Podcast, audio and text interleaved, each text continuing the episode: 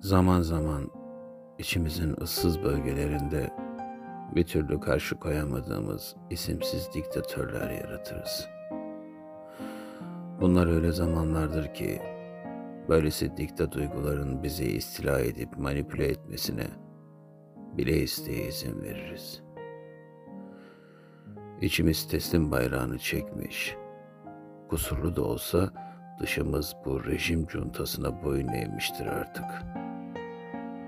Bundan sonrası hayallerde bile karamsar senaryolar eşliğinde distopik kabuslar görmektir. Tek bir kurtuluş yolu kalmıştır geriye. O da devrim. Eğer beden yanılıyorsa bilinmeyen bir sebepten ruhun üşütmesi normal değil mi? Eğer ruh hasta olduysa geçmiş olup iyileşen sadece beden mi?'' Adı her ne olursa olsun genel olarak hastalık diye geçiştirdiğimiz şeyler iyileşmemiz adına çığlık çığlığa bağıran belirtiler olamaz mı? Zihnimizi istila eden düşünceler deryasında boğulmamak için uykuyu icat etmiş olamaz mıyız?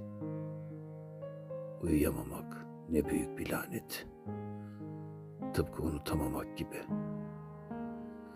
Pijamalarıyla aynı dikili çizgilere sahip bir odaya alıştırılan kişi nasıl zorlanır enine çizgili duvarları olan bir odada yaşamaya? Diktatör duygulara karşı devrim sorumluluktur.''